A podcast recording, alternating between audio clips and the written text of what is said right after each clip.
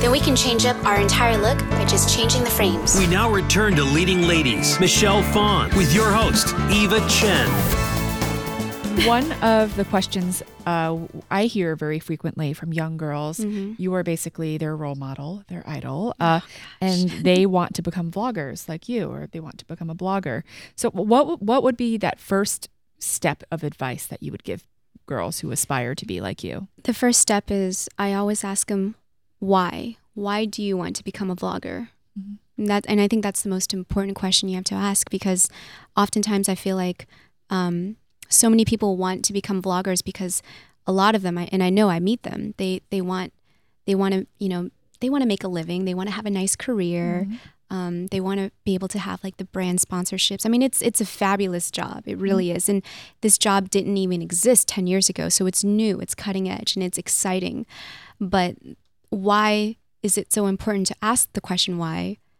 And it's because if you don't have that sense of passion or that sense of purpose, within two years, you're going to burn out because mm-hmm. people don't realize that when you're a YouTuber or you're running a blog or you're doing anything that's digital, you have to update it weekly. Mm-hmm. And if you don't, um, viewership will drop off and people mm-hmm. will drop off. And so you have to have something that fuels you. And that's why um, having that sense of passion and purpose is very important. So you have to ask why.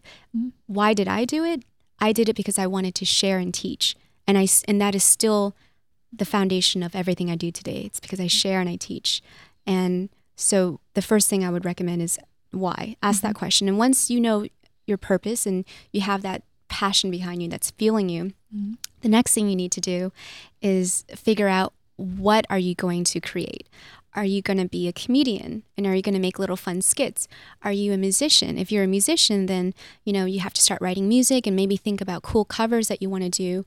Um, and, and doing it differently because everyone is doing covers on YouTube. So what makes you different than everyone else? So also do you know do your research and start researching other people that you look up to, and um, instead of don't think that you can't copy them because I think it's really hard this day and age to not copy someone or maybe accidentally you have the same ideas. So don't worry about what everyone else is doing, just do it with your own style.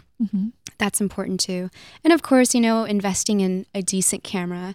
Um, this day and age, you can use a phone or you can use um, something on your laptop. I mean, it's the quality is still good. I mean, I shot my first video on my webcam. Mm-hmm. That video has millions of views. And so it just comes to show you you don't need to buy a $2,000 camera. You can still buy a very affordable camera that you can use as long as your message and storytelling is strong. Mm-hmm. And I think my last advice is just good lighting.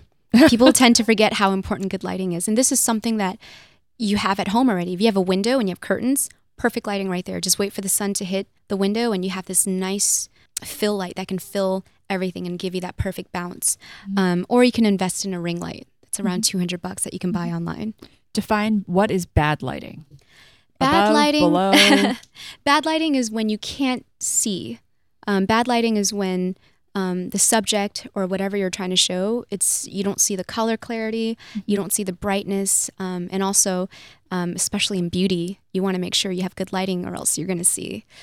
It's all about lighting when it comes to beauty. Mm-hmm. That's that I know. So avoid overhead lighting and lighting underneath your chin because unless you want to do like a scary Halloween video, Yeah.